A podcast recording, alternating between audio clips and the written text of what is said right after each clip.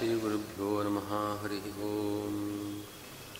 समस्तगुणसम्पूर्णं सर्वदोषविवर्जितं लक्ष्मीनारायणं वंदे भक्ताभीष्टफलप्रदं संसारक्लेशसंशनान्तसज्जनामनतत्पराः दयालवो महान्तस्तान् गुरून्नत्वा गिरं भजे ॐ नारायणं गुणैः सर्वैर्जीर्णं दोषवर्जितं, ज्ञेयं गम्यं गुरुंश्चाभिनत्वादोत्रार्थ उच्यते।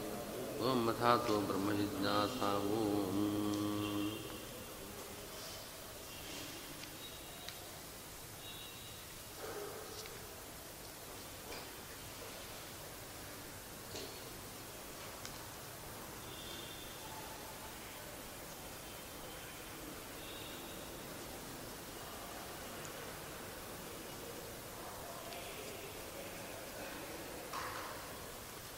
ಸರ್ವಾಶ್ರಯೋ ಹೃದಬ್ಜಗೋ ಹರಿ ಇತ್ಯುಕ್ತೌ ಚ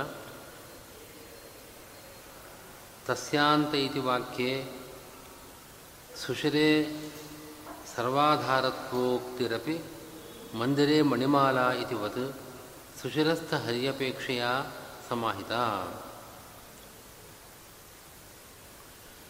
ಸರ್ವಾಶ್ರಯ ಪೂರ್ಣಗುಣ ಸೋಕ್ಷರಸ್ಸನ್ ಹೃತಬ್ಜಗ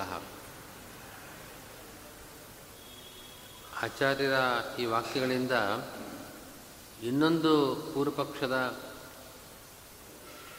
ಆಕ್ಷೇಪಕ್ಕೂ ಕೂಡ ಉತ್ತರ ಬಂದಿದೆ. ತಸ್ಯಾಂತೆ ಸುಶಿರಂ ಸೂಕ್ಷ್ಮಂ ತಸ್ಮಿನ್ ಸರ್ವಂ ಪ್ರತಿಷ್ಠಿತಂ ಅಂತ ಉಪನಿಷದ್ ವಾಕ್ಯ. ತಸ್ಯಾಂತಹ ಸುಶಿರಂ ಸೂಕ್ಷ್ಮಂ. ಈ ವಾಕ್ಯದಲ್ಲಿ ಹೃದಯದಲ್ಲಿ ಒಂದು ಸೂಕ್ಷ್ಮವಾದ ಸುಶಿರ ಸುಶಿರ ಅಂತಂದರೆ ಛಿದ್ರ ಅವಕಾಶ ಅಂತ ಅರ್ಥ. ಆಕಾಶ ಅಂತಲೇ ಅರ್ಥ. ತಸ್ಯಾಂತೆ ಸುಶಿರಂ ಸೂಕ್ಷ್ಮಂ. ಆ ಆಕಾಶದಲ್ಲಿ ಸರ್ವವೂ ಪ್ರತಿಷ್ಠಿತವಾಗಿದೆ. ಅಂದರೆ ಈ ಆಕಾಶಕ್ಕೆ ಹೃದಯದಲ್ಲಿರುವ ಆಕಾಶ ಸರ್ವಾಶ್ರಯ ಅಂತ ಹೇಳ್ತಾ ಇದೆ. ನೀವು ಹೇಳ್ತಾ ಇದ್ದೀರಿ, ಅಲ್ಲಿರತಕ್ಕಂಥ ವಿಷ್ಣು ಸರ್ವಾಶ್ರಯ ಅಂತ ಹೇಳ್ತಾ ಇದ್ದೀರಿ. ಇದು ಹೇಗೆ ಅಂತ ಪ್ರಶ್ನೆ ಬಂದಿತ್ತು. ಪೂರ್ವಪಕ್ಷ ಮಾಡೋ ನಾ ಆ ಪ್ರಶ್ನೆ ಎತ್ತಿದ್ದ. ಅದಕ್ಕೆ ಉತ್ತರ ಕೊಡ್ತಾ ಇದ್ದಾರೆ. ತಸ್ಯಾಂತೆ ಎಂಬ ಆ ವಾಕ್ಯದಲ್ಲಿ ತಸ್ಯಾಂತೆ ಸುಶರಂ ಸೂಕ್ಷ್ಮಂ ತಸ್ಮಿನ್ ಸರ್ವಂ ಪ್ರತಿಷ್ಠಿತಂ ಅಂದರೆ ಮನೆಯಲ್ಲಿ ಮಣಿಮಾಲ ಇದೆ ಅಂದರೇನರ್ಥ ಮನೆಯಲ್ಲಿರುವ ಯಾವುದೋ ಒಂದು ಮಂಜೂಷ, ಅಂದರೆ ಪೆಟ್ಟಿಗೆ ಅದರೊಳಗಡೆಗೆ ಭದ್ರವಾಗಿ ಇಟ್ಟಿದ್ದೀವಿ ಅಂತ ಅರ್ಥ. ಮಂದಿರದಲ್ಲಿ ಮಣಿಮಾಲ ಇದೆ ಅಂತ ಹೇಳಿದ ಕೂಡಲೇ ಹೇಗೆ ಪೆಟ್ಟಿಗೆಯಲ್ಲಿ ಮಣಿಮಾಲ ಇಟ್ಟಿರೋದು, ಮಂದಿರದಲ್ಲಿ ಮಣಿಮಾಲ ಇಟ್ಟಿರೋದು ಅಂತ ಹೇಳಿ ಹೇಳೋದು ಹೇಗೆ ಅಂತ ಯಾರೂ ಆಕ್ಷೇಪ ಮಾಡೋದಿಲ್ಲ. ಹಾಗೆ ಆ ಸುಶಿರದಲ್ಲಿ, ಅಂದರೆ ಹೃದಯದಲ್ಲಿರುವ ಆಕಾಶದಲ್ಲಿ ಸರ್ವವೂ ಆಶ್ರಿತವಾಗಿದೆ ಅನ್ನೋ ಮಾತಿಗೆ ಹೃದಯದಲ್ಲಿರುವ ಆಕಾಶದಲ್ಲಿರತಕ್ಕಂಥ ಪರಮಾತ್ಮನಲ್ಲಿ ಸರ್ವವೂ ಆಶ್ರಿತವಾಗಿದೆ ಅಂತಲೇ ಅರ್ಥ. ಏನು ವಿರೋಧವೇನಿಲ್ಲ ಹಾಂ ಹಾಂ. ಪರ ಇದ್ದಾನೆ ಅಷ್ಟೇ ಅವನಿದ್ದಾನೆ ಅಂತ ಮಾತ್ರದಿಂದ ಅವನಿಗೆ ಅಧೀನ ಅಂತ ಅರ್ಥ ಅಲ್ಲ. ಅಷ್ಟೇ ಸರ್. ಅವನು ಎಲ್ಲ ಸರ್ವಾಶ್ರಯ ಅಂತ ಹೇಳುವಾಗ, ಎಲ್ಲಕ್ಕೂ ಆಶ್ರಯ ಪರಮಾತ್ಮ ಅಂತ ಹೇಳುವಾಗ, ಪರಮಾತ್ಮನನ್ನು ಆಶ್ರಯಿಸಿಕೊಂಡು ಅವನ ಅಧೀನದಲ್ಲಿ ಎಲ್ಲವೂ ಇದೆ ಅಂತ ಅರ್ಥ. ಹೃದಯದಲ್ಲಿ ಪರಮಾತ್ಮನಿದ್ದಾನೆ ಅಂತಂದರೆ ಹೃದಯದ ಅಧೀನದಲ್ಲಿದ್ದಾನೆ ಅಂತ ಅರ್ಥ ಅಲ್ಲ. ಅಲ್ಲಿದ್ದಾನೆ ಅಂತ ಅಷ್ಟೇ ಅರ್ಥ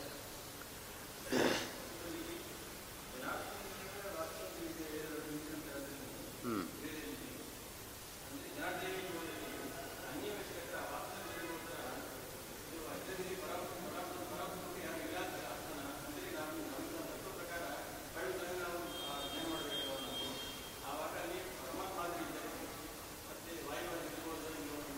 ಇದ್ದಾರೆ ಇದ್ದಾರೆ.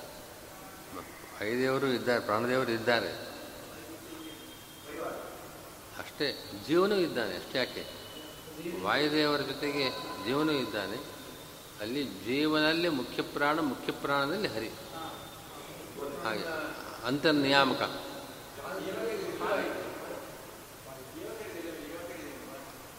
ಇದೆ ಇದೆ ಅಲ್ಲಿ ಎಲ್ಲರನ್ನೂ ತನ್ನ ವಶದಲ್ಲಿ ಇಟ್ಕೊಂಡು ಇರತಕ್ಕವನು ಪರಮಾತ್ಮ.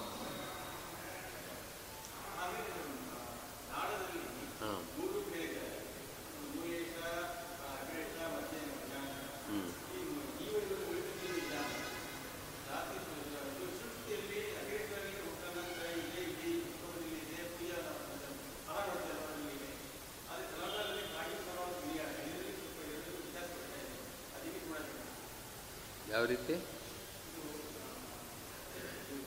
ಅಗ್ರೇಶ ಮೂಲೇಶ ಪ್ರಾದೇಶ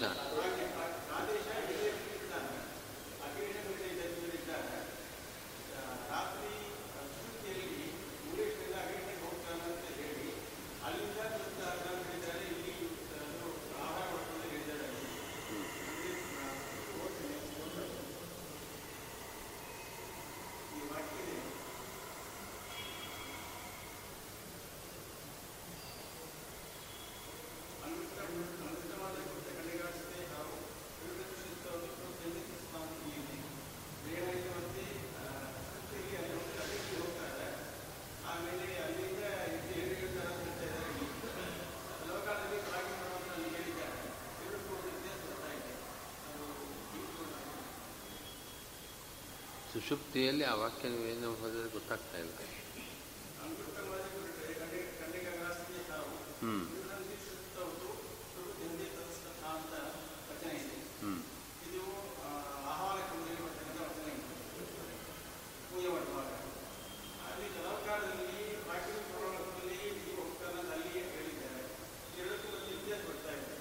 ಹ್ಞೂ ಅವನೇ ಪ್ರಾಜ್ಞನಾಮಕ ಪರಮಾತ್ಮ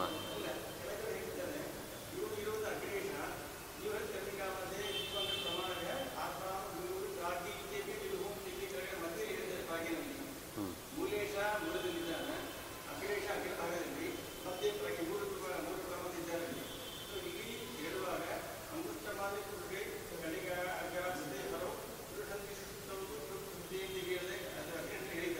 ಹ್ಞೂ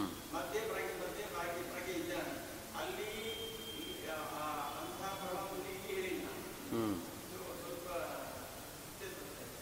ಹ್ಞೂ ಅಗ್ರೇ ಅಗ್ರೇಶನಲ್ಲಿ ಅವನನ್ನೇ ಸೃಷ್ಟಿಯಲ್ಲಿ ಪ್ರವೇಶ ಮಾಡ್ತಾರೆ ಅಂತ ಹೇಳಿದ್ದಾರೆ. ನೋಡೋಣ. ಆಯ್ತು, ನೋಡೋಣ. ಅಲ್ಪಸ್ಥಾನತ್ವಂಚ ಖವತ್ ಸರ್ವತ್ರ ಇತ್ಯತ್ರ ಸಮಾಹಿತ್ಮಿತಿ ಭಾವ. ಇನ್ನೊಂದು ಪ್ರಶ್ನೆ ಬಂದಿದೆ ಹಿಂದೆ ಉತ್ತರ ಕೊಟ್ಟಿದ್ದಾಗಿದೆ. ಸರ್ವವ್ಯಾಪ್ತನಾದ ಭಗವಂತ ಅಲ್ಪಸ್ಥಾನದಲ್ಲಿರೋದು ಹೇಗೆ ಅಂತ ಅನ್ನೋ ಪ್ರಶ್ನೆ. ಹೃದಬ್ಜಗ ಅಂತಂದರೆ ಹೃದಯಾಕಾಶ, ಅದು ಅಲ್ಪ ಅದು. ಸರ್ವಗತನಾಗಿದ ಸರ್ವವ್ಯಾಪ್ತನಾದ ಭಗವಂತ ಈ ಅಲ್ಪಸ್ಥಾನದಲ್ಲಿರುವ ಆಕಾಶದಲ್ಲಿರೋದು ಹೇಗೆ ಅನ್ನೋ ಪ್ರಶ್ನೆಗೆ ಹಿಂದೆನೆ ಖವತ್ ಅಂತ ಅನ್ನೋದ್ರ ಉತ್ತರ ಕೊಟ್ಟಿದ್ದಾರೆ. ಅರ್ಭಕೋಕಸ್ವಾತ್ ಅಂತನ್ನ ಒಂದು ಸೂತ್ರದಲ್ಲಿ ನಿಚಾಯ್ಯತ್ವ ದೇವಂ ವ್ಯೋಮವಚ್ಚ ಅಂತ ಹೇಗೆ ಆಕಾಶ ವ್ಯೋಮವಚ್ಚ ಆಕಾಶ ದೃಷ್ಟಾಂತವನ್ನು ಕೊಟ್ಟು ಸರ್ವವ್ಯಾಪ್ತವಾಗಿರತಕ್ಕಂಥ ಆಕಾಶ ಹೃದಯದ ಒಳಗೂ ಇದೆ. ಅದರಂತೆ ಸರ್ವವ್ಯಾಪ್ತನಾದ ಭಗವಂತ ಹೃದಯಾಕಾಶದಲ್ಲಿದ್ದಾನೆ, ಅಲ್ಪಸ್ಥಾನದಲ್ಲಿದ್ದಾನೆ, ಅದೇನು ವಿರೋಧವಿಲ್ಲ. ಅದರ ಮೇಲೆ ಪ್ರಶ್ನೆ ಇದೆ. ನಾನು ವ್ಯೋಮ್ನಿ ವ್ಯೋಮ್ನಃ ಅಂಶತಃ ಅಲ್ಪಸ್ಥಾನಂ ಇತ್ಯುಪಪತ್ತಾವಪಿ ವಿಷ್ಣೋ ಅಂಶತೋಪಿ ವ್ಯಾಪ್ತತ್ವಾತ್, ನ ಖವತ್ ಉಪಪತ್ತಿ ಇತ್ಯಸ್ಯಾಪ್ಯುತ್ತರಂ ಪೂರ್ಣಗಣೋ ಹೃದಬ್ಜಗ ಇತಿ ಸರ್ವಗುತತ್ವಾದಿಗುಣಪೂರ್ಣತ್ವೇನೈವ ಹೃದಬ್ಜಗತತ್ವಸ್ಯ ಏಷ ಆತ್ಮ ಅಂತರ್ಹೃದಯೇ ಜ್ಯಾಯಾನ್ ಇತ್ಯಾದಿ ಶ್ರುತಿ ಪ್ರಸಿದ್ಧೇರಿತಿ ಹೇರರ್ಥ. ಅಚಿಂತ್ಯಶಕ್ತಿಯ ಉಪಪತ್ತೇರಿತಿ ಭಾವ. ಆಕಾಶ ದೃಷ್ಟಾಂತದಿಂದ ಸರ್ವವ್ಯಾಪ್ತವಾದ ಆಕಾಶ ಹೇಗೆ ಹೃದಯದ ಒಳಗೆ ಅಲ್ಪಸ್ಥಾನದಲ್ಲಿದೆಯೋ, ಅದರಂತೆ ಸರ್ವವ್ಯಾಪ್ತನಾದ ಭಗವಂತ ಹೃದಯದ ಒಳಗೆ ಅಲ್ಪಸ್ಥಾನದಲ್ಲಿದ್ದಾನೆ. ವಿರೋಧವಿಲ್ಲ ಅಂತ ದೃಷ್ಟಾಂತ ಕೊಟ್ಟಿದ್ದೀರಿ. ಅದು ಆಕಾಶದ ವಿಷಯದಲ್ಲಿ ಸರಿ, ಆದರೆ ಭಗವಂತನ ವಿಷಯದಲ್ಲಿ ಸರಿಯಲ್ಲ ಅಂತ ಒಂದು ಆಕ್ಷೇ, ಆಕ್ಷೇಪ. ಯಾಕೆಂತಂದರೆ ಈ ಆಕಾಶಕ್ಕೆ ಒಂದು ಅಂಶ, ಆಕಾಶದ ಒಂದು ಅಂಶ ಹೃದಯದಲ್ಲಿ ಇದ್ದ ಕಾರಣ ಆ ಆ ಅಂಶಕ್ಕೆ ಅಲ್ಪಸ್ಥಾನದ ಸ್ಥಿತಿ. ಒಂದೇ ಆಕಾಶ ಅದು. ಸರ್ವವ್ಯಾಪ್ತವಾದ ಆಕಾಶಕ್ಕೆ ಅನೇಕ ಅಂಶಗಳಿದೆ. ಒಂದು ಅಂಶ ಏನು ಹೃದಯಾಕಾಶದಲ್ಲಿದೆ, ಅದು ಅಲ್ಪಸ್ಥಾನದಲ್ಲಿದೆ. ಅಂಶಿ, ಅಂಶಿಯಾಗಿರತಕ್ಕಂಥ ಆಕಾಶ ಸರ್ವವ್ಯಾಪ್ತ. ಅಂಶ ಅದು ಅಲ್ಪಸ್ಥಾನದಲ್ಲಿದೆ. ಅಂಶಾಂಶಿ ಭಾವವನ್ನು ಇಟ್ಟುಕೊಂಡು ಅಲ್ಲಿ ಸರ್ವಸ್ಥಾನ ಸರ್ವವ್ಯಾಪ್ತಿ ಮತ್ತು ಏಕದೇಶದಲ್ಲಿರತಕ್ಕಂಥದ್ದು ಎರಡನ್ನೂ ಕೂಡ ಆಕಾಶದ ವಿಷಯದಲ್ಲಿ ನಾವು ಒಪ್ಕೊಳ್ಬೋದು. ಆದರೆ ನಿಮ್ಮ ಸಿದ್ಧಾಂತದಲ್ಲಿ ಭಗವಂತ ಅಂಶರೂಪನಾದ ಭಗವಂತನೂ ಸರ್ವವ್ಯಾಪ್ತ. ಭಗವಂತನ ಪ್ರತಿ ಒಂದೊಂದು ಅಂಶವೂ ಸರ್ವವ್ಯಾಪ್ತ. ಅದು ಹೇಗೆ? ಆಕಾಶದ ಅಂಶ ಸರ್ವವ್ಯಾಪ್ತ ಅಲ್ಲ. ಆದರೆ ಈ ಭಗವಂತನ ಒಂದೊಂದು ಅಂಶವೂ ಸರ್ವವ್ಯಾಪ್ತ. ಸರ್ವವ್ಯಾಪ್ತವಾದ ಒಂದು ಅಂಶ ಅದು ಏಕದೇಶದಲ್ಲಿರೋದು ಹೇಗೆ, ಅಲ್ಪಸ್ಥಾನದಲ್ಲಿರೋದು ಹೇಗೆ, ಇದು ಪ್ರಶ್ನೆ. ಹಾಂ, ಅದೇ ಹೇಳಿಬಿಟ್ಟಿದ್ದೀರಿ, ಹೇಗೆ ಏನು ಪ್ರಶ್ನೆ. ಅದಕ್ಕೆ ಅದಕ್ಕೆ ಉತ್ತರ ಪೂರ್ಣಗುಣ ಹೃದಬ್ಜಗ, ಇದಕ್ಕೆ ಉತ್ತರ ಕೊಟ್ಟಿದ್ದಾರೆ. ಹೃದಬ್ಜಗದನಾದವನು ಪೂರ್ಣಗುಣನಾಗಿದ್ದಾನೆ. ಗುಣಪೂರ್ಣನಾಗಿದ್ದಾನೆ ಅವನು ಗುಣಪೂರ್ಣ ಆ ಗುಣಗಳಲ್ಲಿ ಸರ್ವಗತತ್ವ ಅನ್ನೋ ಒಂದು ಗುಣವೂ ಇದೆ. ಹೃದಬ್ಜದಲ್ಲಿರತಕ್ಕಂತಹ ಭಗವದ್ರೂಪ ಅದು ಗುಣಪೂರ್ಣ. ಸರ್ವಾಶ್ರಯ ಪೂರ್ಣಗುಣ ಹೃದಬ್ಜಗ. ಪೂರ್ಣಗುಣ ಅಂತ ಹೇಳಿದಾಗ ಸರ್ವಗತತ್ವ ಅನ್ನೋ ಗುಣವೂ ಆ ಅಂಶದಲ್ಲಿದೆ ಅಂತ, ಅಂದರೆ ಆ ಭಗವದ್ ರೂಪದಲ್ಲಿದೆ ಅಂತ ಆಗತ್ತಲ್ವೇ? ಆದ್ದರಿಂದ ಶ್ರುತಿ ಪ್ರಸಿದ್ಧವಾದದ್ದು. ಶ್ರುತಿ ಹೇಳ್ತಾ ಇದೆ. ಸರ್ವಾಶ್ರಯ ಪೂರ್ಣಗುಣ ಸೋಕ್ಷರ ಸನ್ ಹೃದಬ್ಜಗ ಈ ಮಾತಿನಲ್ಲಿ ಅಲ್ಲಿ ಏಷ ಆತ್ಮ ಏಷ ಆತ್ಮ ಅಂತರ್ಹೃದಯೇ ಜ್ಯಾಯಾನ್ ಅಂತ ಉಪನಿಷತ್ತು. ಈ ಪರಮಾತ್ಮ ಅಂತರ್ಹೃದಯ, ಹೃದಯದ ಒಳಗಿದ್ದಾನಲ್ಲ, ಅವನು ಜ್ಯಾಯಾನ್. ಜ್ಯಾಯಾನ್ ಅನ್ನೋ ಪದಕ್ಕೆ ಸರ್ವವ್ಯಾಪ್ತ ಅಂತಲೇ ಅರ್ಥ. ಹೃದಯದೊಳಗಿರತಕ್ಕಂಥ ಪರಮಾತ್ಮ ಸರ್ವವ್ಯಾಪ್ತ. ಅವನು ಪೂರ್ಣ ಗುಣನಾಗಿದ್ದಾನೆ ಸರ್ವವ್ಯಾಪ್ತಿ ಮೊದಲಾದ ಗುಣಪೂರ್ಣನಾಗಿದ್ದಾನೆ ಅಂತ ಅದರ ಅರ್ಥ ಹೌದು, ಹೇಳಿದ್ದೀರಿ, ಅದು ಹೇಗೆ ಅಂತಲೇ ಪ್ರಶ್ನೆ ನಮಗೆ ಅಂತಂದರೆ, ನಮಗೆ ಉತ್ತರ ಹೇಳೋಕ್ಕಾಗೋದಿಲ್ಲ. ಅದು ಅಚಿಂತ್ಯ ಶಕ್ತಿ ಭಗವಂತನದ್ದು. ಅಚಿಂತ್ಯಾದ್ಭುತ ಶಕ್ತಿ. ನಮ್ಮ ಯೋಚನೆಗೆ ನಿಲುಕದ ಶಕ್ತಿ ಅದು. ಹೇಗಿದ್ದಾನೆ ಅಂತನ್ನೋದನ್ನು. ಹೇಳಿದೆ, ಶ್ರುತಿ ಹೇಳಿದೆ ಪ್ರಸಿದ್ಧ ಶ್ರುತಿ ಪ್ರಸಿದ್ಧವಾದ ವಿಷಯ ಅದು. ಅದರ ಮೇಲೆ ಪ್ರಶ್ನೆ ಮಾಡಬೇಡಿ ಇಷ್ಟೇ.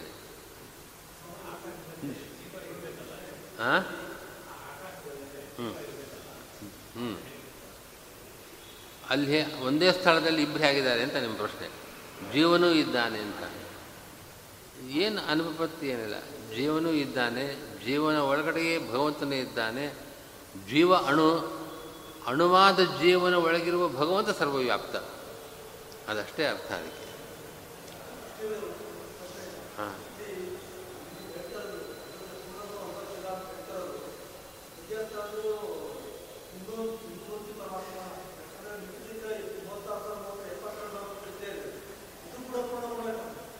ಓಹೋ, ಎಲ್ಲವೂ ಎಲ್ಲ ಮಮಿರ್ ಮಾತ್ರ ಅಂತಲ್ಲ. ನೀವು ಅಲ್ಲೇ ಹೃದಯದಲ್ಲೇ ಅಗ್ರೇಶ ಮೂಲೇಶ, ಪ್ರದೇಶ ಅಂತ ಮೂರು ರೂಪಗಳು ಇದೆ ಅಂತ ಹೇಳ್ತಾರೆ. ಹೇಳಿ. ಅದರಂತೆ ಭಗವಂತನ ಅನೇಕ ರೂಪಗಳು ಇದೆ, ಬೇರೆ ರೂಪಗಳು ಇವೆ.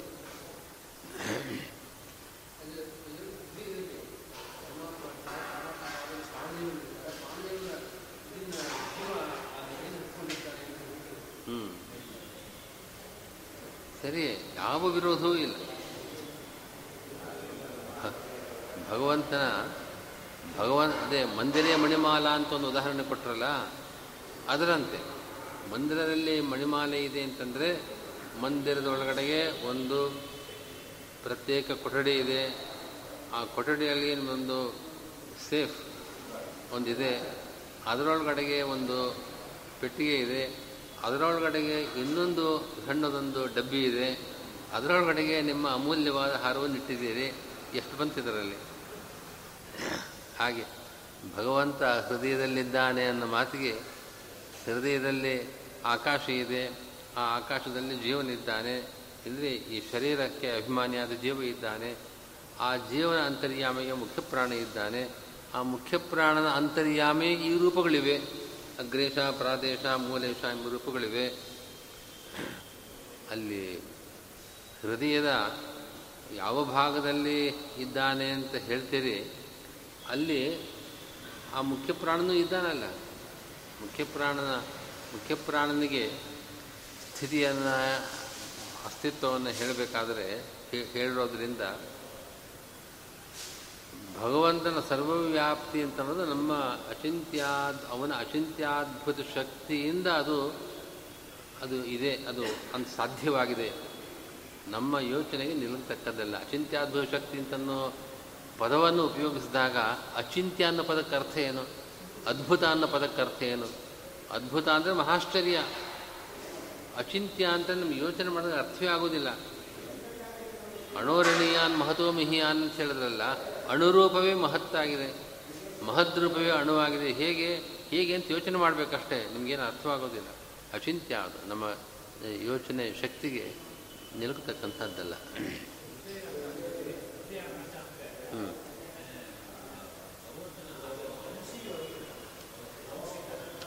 ಅಂಶಿ, ಅಂಶ, ಭಗವಂತನ ಅಂಶ. ಭಗವಂತನ ಒಂದೊಂದು ರೂಪವೂ ಕೂಡ ಭಗವಂತನ ಅಂಶ. ಭಗವಂತನ ಅಂಶ ಅಂಶ ಎರಡು ವಿಧವಾದದ್ದು, ಸ್ವರೂಪಾಂಶ, ಭಿನ್ನಾಂಶ ಅಂತ ನೀವು ಕೇಳಿದ್ದೀರಿ ಅದನ್ನು. ಭಗವಂತನ ಎಲ್ಲ ಅನಂತ ರೂಪಗಳು ಕೂಡ ಭಗವಂತನ ಅಂಶಗಳೇ. ಭಗವಂತನ ಅಂಶಗಳೇ. ಮೂಲ ರೂಪ ಒಂದು ಅಂಶಿ, ಅದರ ಅಂಶಗಳು ಎಲ್ಲ ರೂಪಗಳು ಕೂಡ. ಆದರೆ ಅಂಶಾಂಶಗಳಿಗೆ ಯಾವುದೇ ಭೇದ ಇಲ್ಲ. ಅದು ಸರ್ವವ್ಯಾಪ್ತ, ಇದು ಸರ್ವವ್ಯಾಪ್ತ. ಅದು ಹೇಗೆ? ಅದು ಅಚಿಂತ್ಯ.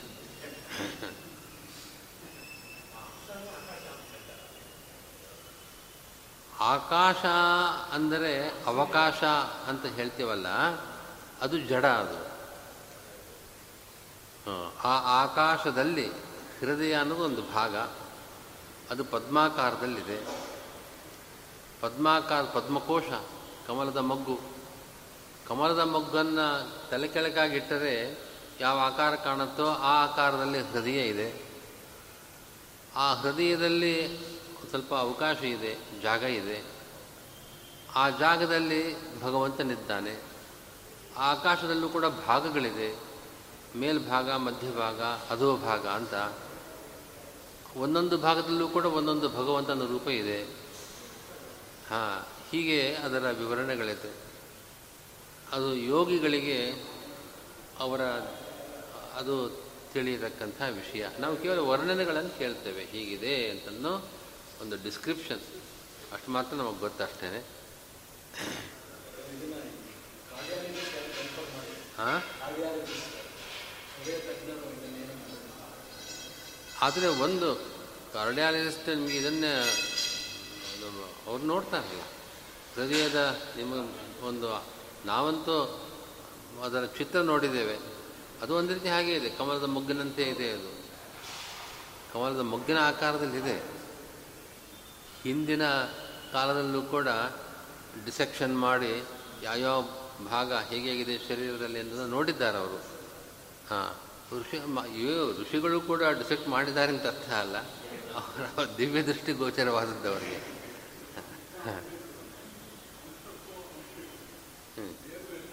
ಏನು ವ್ಯತ್ಯಾಸ ಇಲ್ಲ.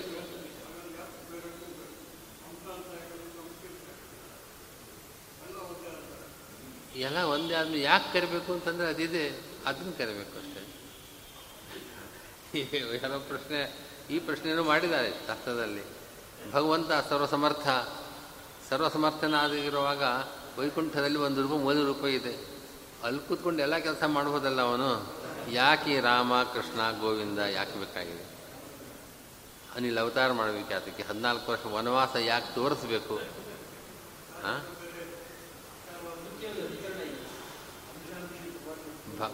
ಒಂದು ಸಮಾಧಾನ ಹೇಳೋದು, ಭಗವಂತ ಮೂಲ ರೂಪ ಎಲ್ಲೋ ಇದ್ದು ಎಲ್ಲ ಕೆಲಸವನ್ನು ಮಾಡಬಲ್ಲ, ಆದರೆ ಜೀವರಿಗೆ, ಸಾಧಕರಿಗೆ ಉಪಾಸನೆಗೋಸ್ಕರವಾಗಿ ಅವರಿಗೆ ಬೇಕಾದ ರೂಪಗಳನ್ನು ಕೊಡ್ತಾ ಇದ್ದಾನೆ. ನೀವು ನಿಮ್ಮ ಹೃದಯಸ್ಥನಾದ ಬಿಂಬರೂಪಿಯಾದ ಭಗವಂತನನ್ನು ಉಪಾಸನೆ ಮಾಡಿ, ಅದರಿಂದ ಉದ್ಧಾರ ಆಗ್ತಿರೋದು ಆಗೋದಿಲ್ಲ ಹಾಗೆ ಅಂತ. ಜನಾರ್ದನ ಇತಿ ಸಂಸಾರಾರ್ಧಕೋ ಹೃದಬ್ಜಗ ಇತ್ಯುಕ್ತಿಯ ಪರಂಜ್ಯೋತಿರ್ವು ಸಂಪದ್ಯ ಸ್ವೇನ ರೂಪೇಣಾಭಿನಿಷ್ಪದ್ಯತೆ ಏಷ ಆತ್ಮ ಇತ್ಯೇತತ್ ಇತಿ ಏತಚ್ಛಬ್ದೇನ ಜೀವಂ ಪರಾಮೃಶ್ಯ ಹೃತ್ಪದ್ಮಸ್ಥತಿಯ ಪ್ರಾಗುಕ್ತ ಆತ್ಮತ್ವ ವಿಧಾನಾತ್. ಸರ್ವಾಶ್ರಯೋ ಹೃದಬ್ಜಗ ಜೀವ ಇದು ನಿರಸ್ತಂ. ಜ್ಯೋತಿಃಪದೋಕ್ತಸ್ಯ ಮೋಚಕಸ್ಯೇವ, ಏಷ ಇತಿ ಪರಾಮೃಶ್ಯ, ಆತ್ಮತ್ವೋಕ್ತೆ ಜೀವಪರಾಮರ್ಶಾಭಾವಾದಿತಿ. ಅಜತ್ವವಾಚನ ಜನೇತ್ಯಂಶೇನ ದೇಹನಾಶೇಪ್ಯನಶ್ಯನ್ನಿತಿ ಪ್ರಾಗುಕ್ತೋ ವಾಕ್ಯಾನ್ವಯ ಉಪಪಾದಿತ. ಇನ್ನೊಂದು, ಜನಾರ್ದನ ಜನಾರ್ದನ ಅನ್ನೋ ಪದವನ್ನು ಸೇರಿಸ್ಕೊಳ್ಬೇಕು. ಜನಾರ್ದನ ಸೋಕ್ಷರ ಸನ್. ಆ ಶ್ಲೋಕ ನಮಗೆ ಉದ್ದಕ್ಕೂ ಜೊತೆಗೆ ಬರ್ತಾನೇ ಇದೆ. ಸರ್ವ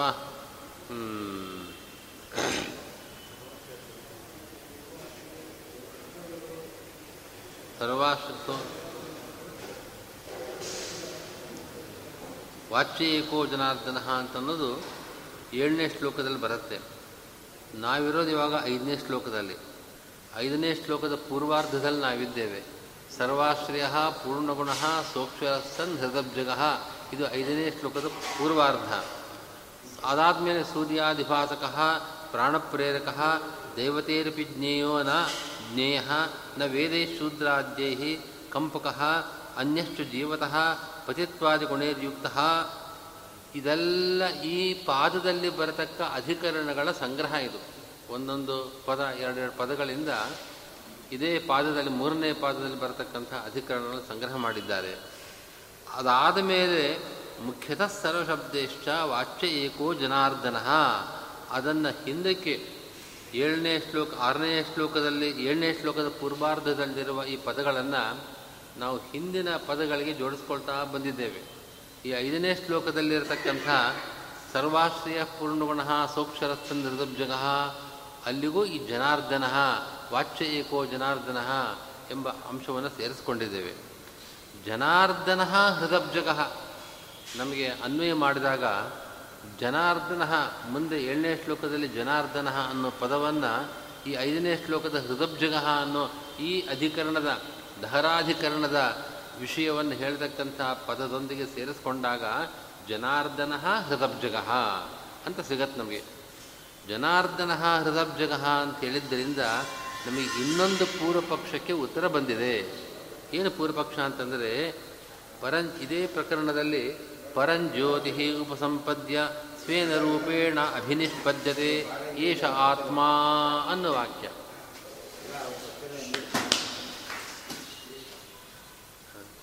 ಪರಂಜ್ಯೋತಿ ಉಪಸಂಪದ್ಯ ಆ ಪರಮಾತ್ಮನನ್ನು ಸೇರಿ ಸ್ವೇನ ರೂಪೇಣ ಅಭಿನಿಷ್ಪದ್ಯತೆ ಆ ಜೀವ ಸ್ವಸ್ವರೂಪದ, ಸ್ವಸ್ವರೂಪಾನಂದದ ಆವಿರ್ಭಾವವನ್ನು ಪಡಿತಾನೆ ಅಂತ ಆ ಮಾತಿಗೆ ಅರ್ಥ.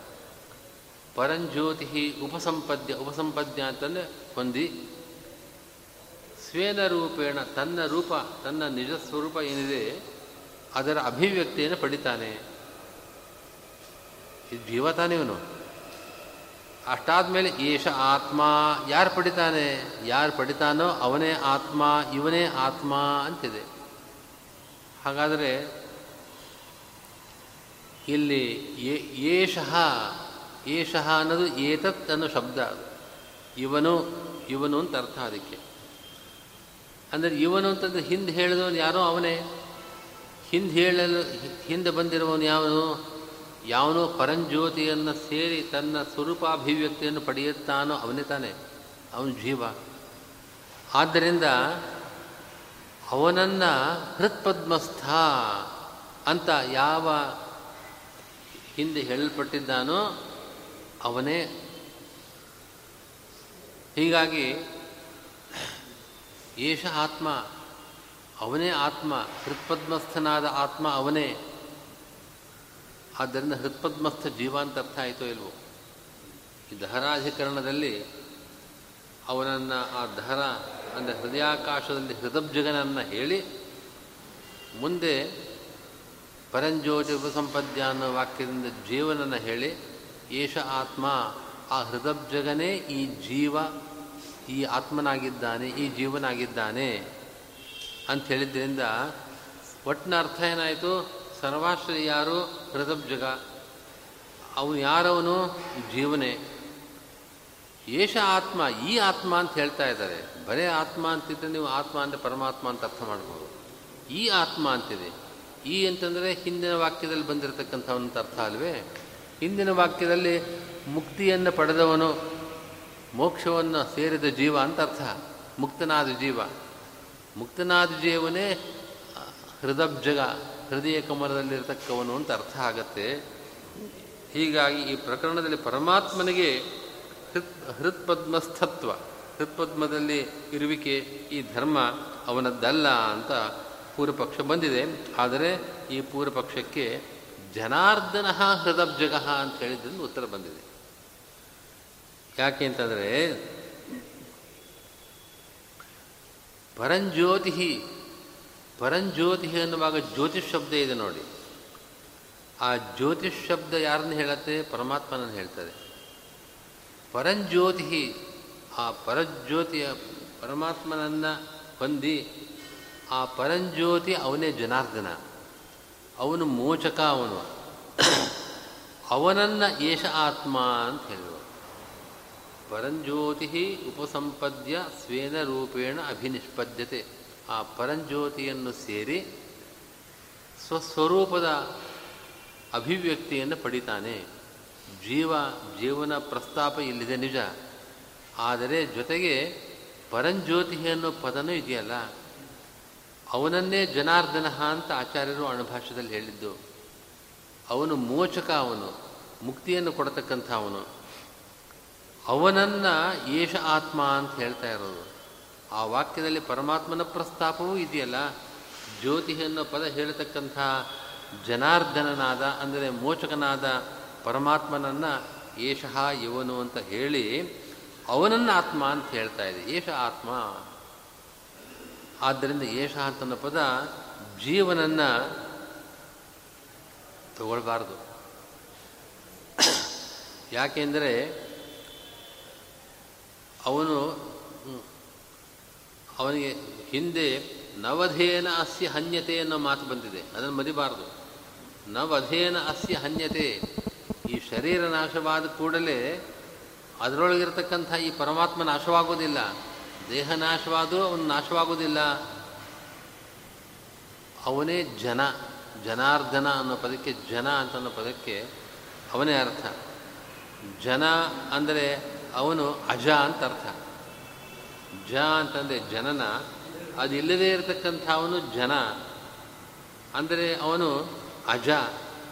ಅಜತ್ವವಾಚಿ, ಅಜತ್ವವನ್ನು ಉತ್ಪತ್ತಿ ನಾಶಗಳಿಲ್ಲದೇ ಇದ್ದವನು ಅಂತ ಯಾವ ಪರಮಾತ್ಮನನ್ನು ಹೇಳಿದೆಯೋ, ಅವನು ದೇಹ ನಾಶವಾದರೂ ನಾಶವಾಗದೇ ಇರತಕ್ಕಂಥವನು ಅವನೇ ಪರಂಜ್ಯೋತಿ. ಅವನನ್ನೇ ಏಷಃ ಅಂತ ಹೇಳಿ ಅವನನ್ನು ಆತ್ಮ ಅಂತ ಉಪನಿಷತ್ತು ಹೇಳ್ತಾ ಇದೆ. ಅವನೇ ಹೃದಬ್ಜಗನಾದವನು ಅವನೇ. ಆದ್ದರಿಂದ ಜೀವನನ್ನು ನೀವು ತೆಗೆದುಕೊಂಡರೆ ಇಲ್ಲಿ ಹೇಳತಕ್ಕಂಥ ಅನೇಕ ಲಿಂಗಗಳು, ಅಸಾಧಾರಣ ಧರ್ಮಗಳು ಜೀವನ ಎಲ್ಲಿದೆ? ಅದು ಅಸಂಭಾವಿತ.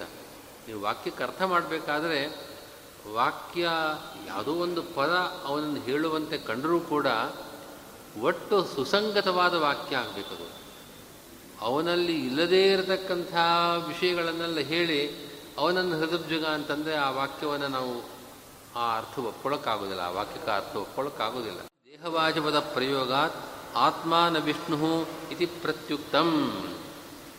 ಇನ್ನೊಂದು ಇಲ್ಲಿ ಅನೇಕ ವಾಕ್ಯಗಳಲ್ಲಿ ಬ್ರಹ್ಮಲೋಕ ಅಂತನ್ನೋ ಪದ ಬಂದಿದೆ.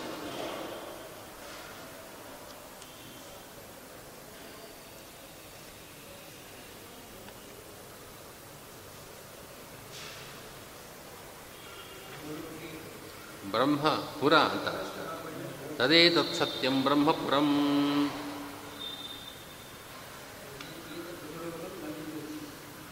ಲೋಕಶಬ್ದ ಅಲ್ಲ ಬ್ರಹ್ಮಪುರ ಅಂತ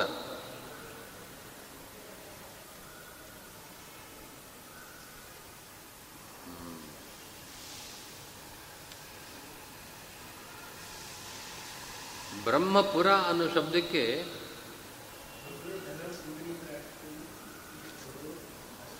ಬ್ರಹ್ಮಪುರ ಅನ್ನೋ ಶಬ್ದಕ್ಕೆ ಬ್ರಹ್ಮನ ಪುರ. ಪುರ ಅಂದರೆ ಶರೀರ.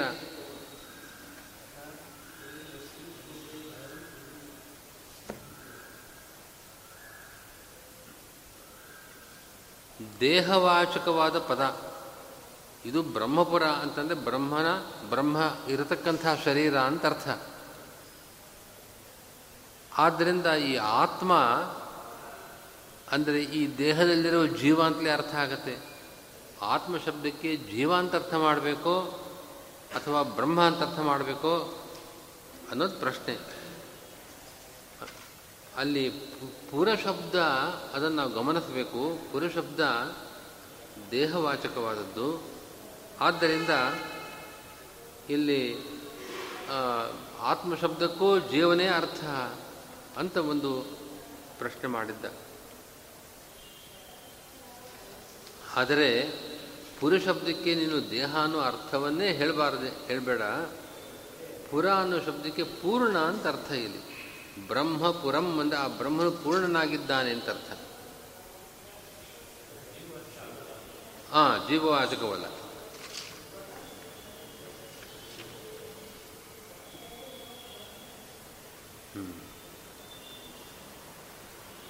ಬ್ರಹ್ಮೈವ ಪೂರ್ಣತ್ವಾತ್ ಪುರಮಿತ್ಯುಪತ್ತೇ ಬ್ರಹ್ಮ ಪುರಂ ಅಂದರೆ ಬ್ರಹ್ಮನಿರುವ ದೇಹ ಅಂತ ಅರ್ಥ ಅಲ್ಲ. ಬ್ರಹ್ಮ, ಪುರಂ, ಬೇರೆ ಬೇರೆ ಪದಗಳದು.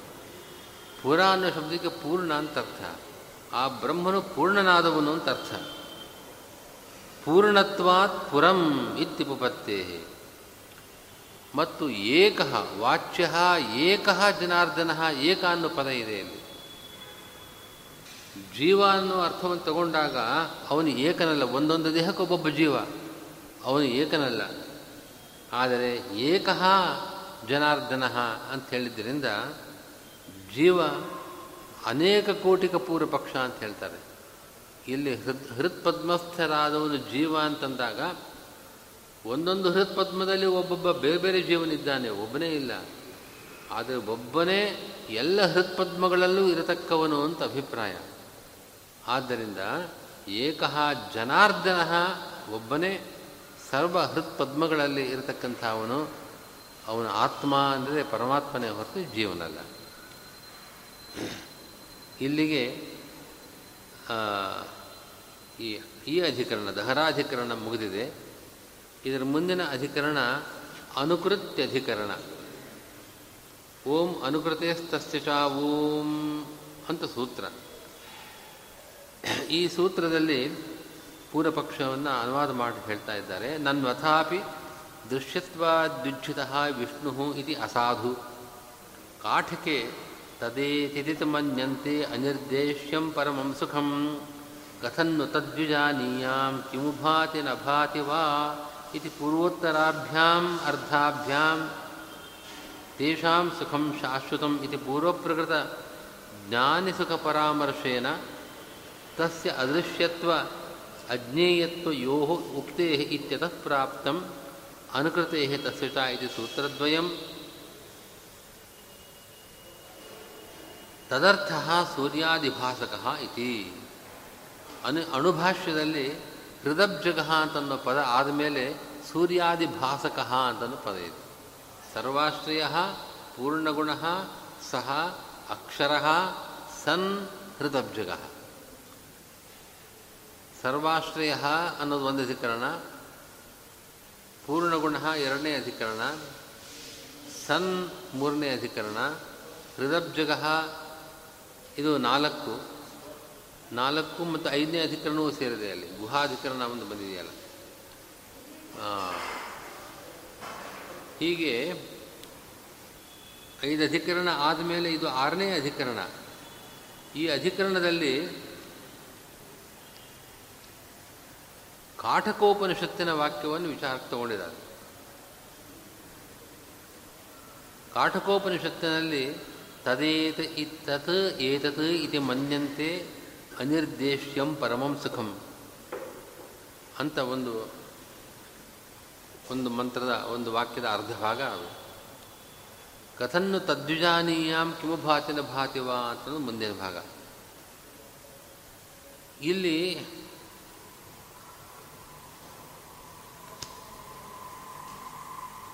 ಹಿಂದೆ ಏಕೋವಶಿ ಸರ್ವಭೂತಾಂತರಾತ್ಮ, ಏಕಂ ರೂಪಂ ಬಹುಧಾ ಯಃ ಕರೋತಿ, ತಂ ಆತ್ಮಸ್ಥಂ ಏನು ಪಶ್ಯಂತಿ ಧೀರಾ, ತೇಷಾಂ ಸುಖಂ ಶಾಶ್ವತಂ ನೇತರೇಷಾಂ ಅಂತ ವಾಕ್ಯ ಬಂದಿದೆ. ಪರಮಾತ್ಮನ ಸ್ವರೂಪವನ್ನು ಹೇಳಿ ಅವನು ಏಕ, ವಶಿ, ಸರ್ವಭೂತಾಂತರಾತ್ಮ, ಅವನು ಒಂದೇ ಅನೇಕ ರೂಪಗಳನ್ನು ಸ್ವೀಕಾರ ಮಾಡಿದ್ದಾನೆ.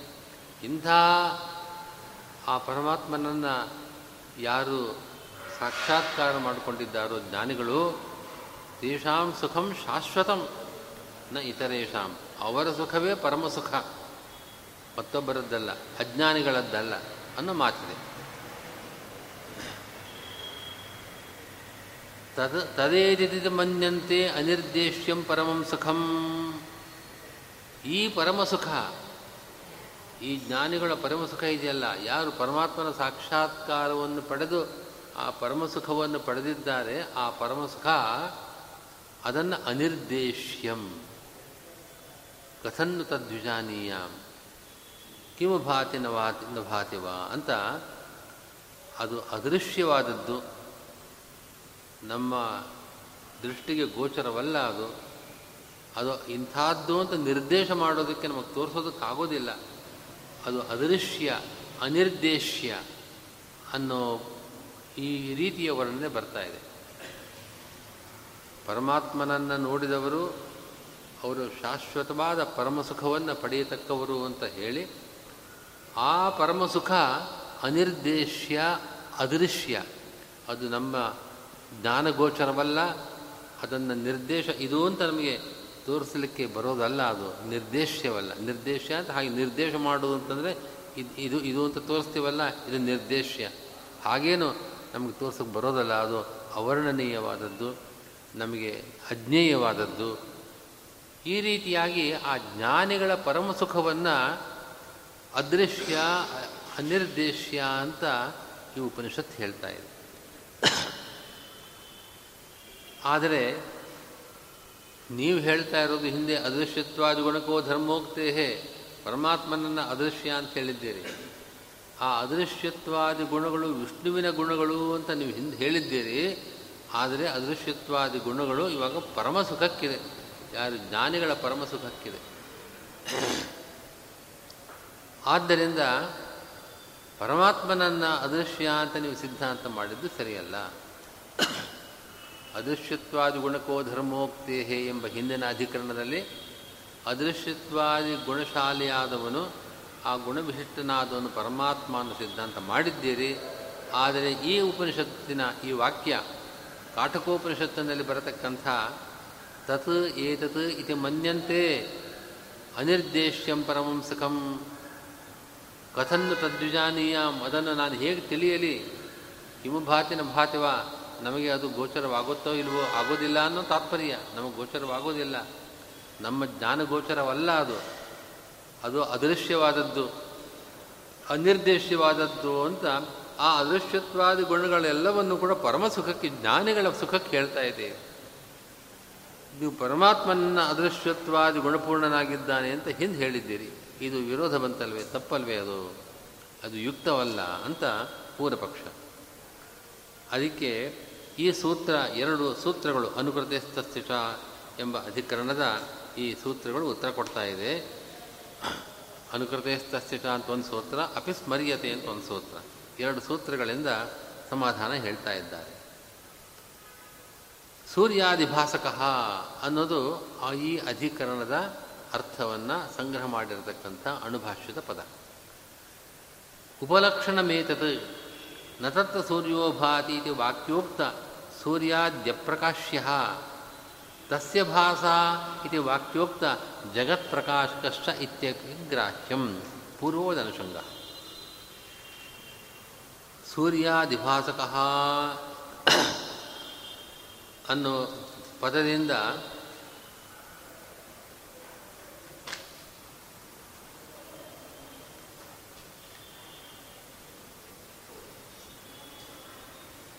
ತಸ್ಯ ಭಾಷಾ ಸರ್ವಮಿದಂ ವಿಭಾತಿ ಅಂತ ಕಾಟಕೋಪನಿಷತ್ತಿದೆ ನೋಡಿ.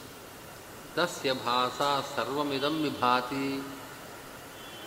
ಇದೆಲ್ಲ ಸೂರ್ಯ ಮೊದಲಾದವುಗಳೆಲ್ಲವೂ ಕೂಡ ಅದಕ್ಕೇನು ಪ್ರಕಾಶವಿದೆ? ಆ ಪ್ರಕಾಶವನ್ನು ಅದು ಆ ಪರಮಾತ್ಮನ ಅನುಗ್ರಹದಿಂದ ಪಡೆದಿದ್ದಾರು. ಪರಮಾತ್ಮನ, ಪರಮಾತ್ಮನಿಂದಲೇ ಅವುಗಳ ಪ್ರಕಾಶ. ಸೂರ್ಯಾದಿ ಭಾಸಕಃ.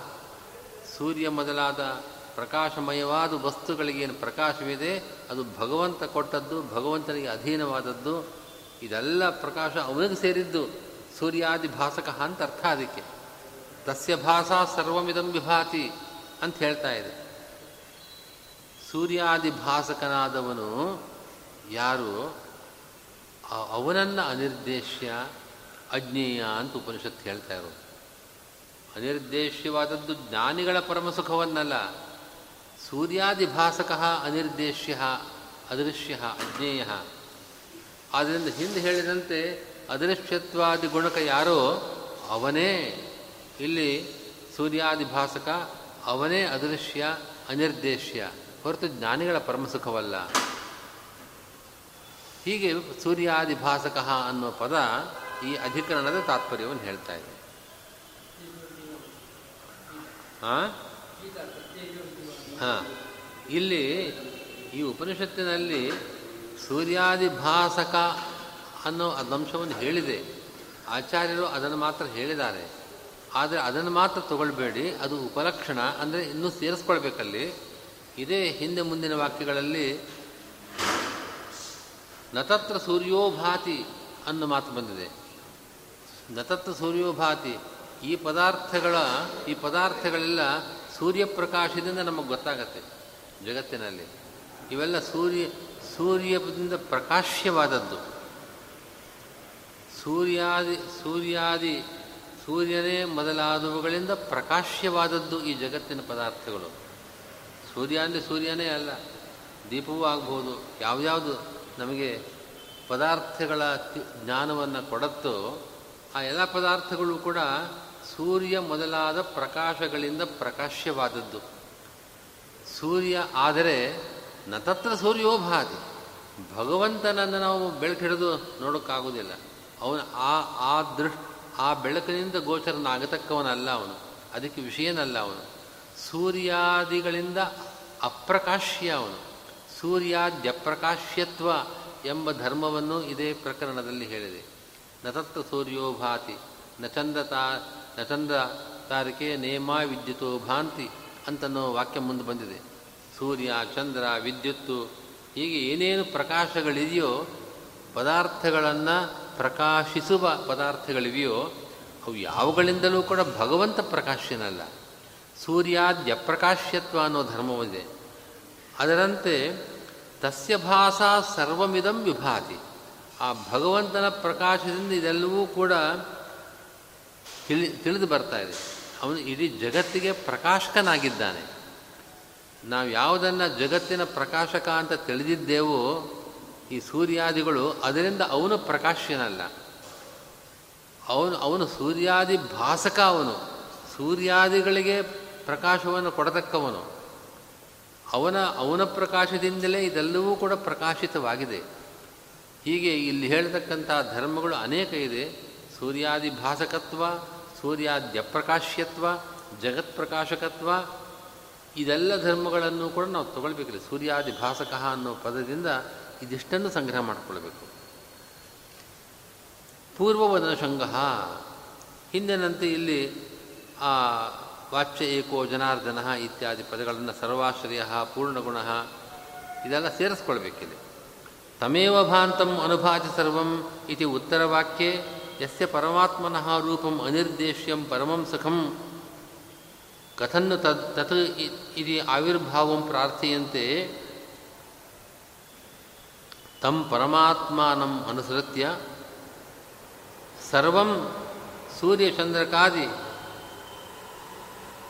ತೇಜೋ ಜಾತಂ ಭಾತಿ ಪ್ರಕಾಶತೆ ಇತ್ಯಾದಿನ ಶ್ರುತಃ ಸೂರ್ಯಾದಿಭಾಸಕಃ ಸಹ ಪ್ರಾಕ್ ದೃಶ್ಯತ್ವಾದ್ಯುಜ್ಯತತ್ವೇನ ಉಕ್ತಃ ಏಕೋ ಜನಾರ್ದನ ನತು ಜ್ಞಾನಿ ಸುಖಂ.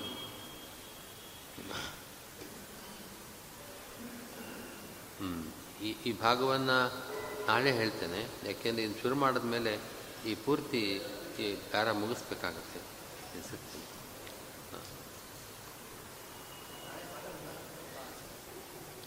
ಪಾಠ ಮಾಡ್ಬೋದು. ಏನಾದ್ರು ತೊಂದರೆ ಇದ್ದರೆ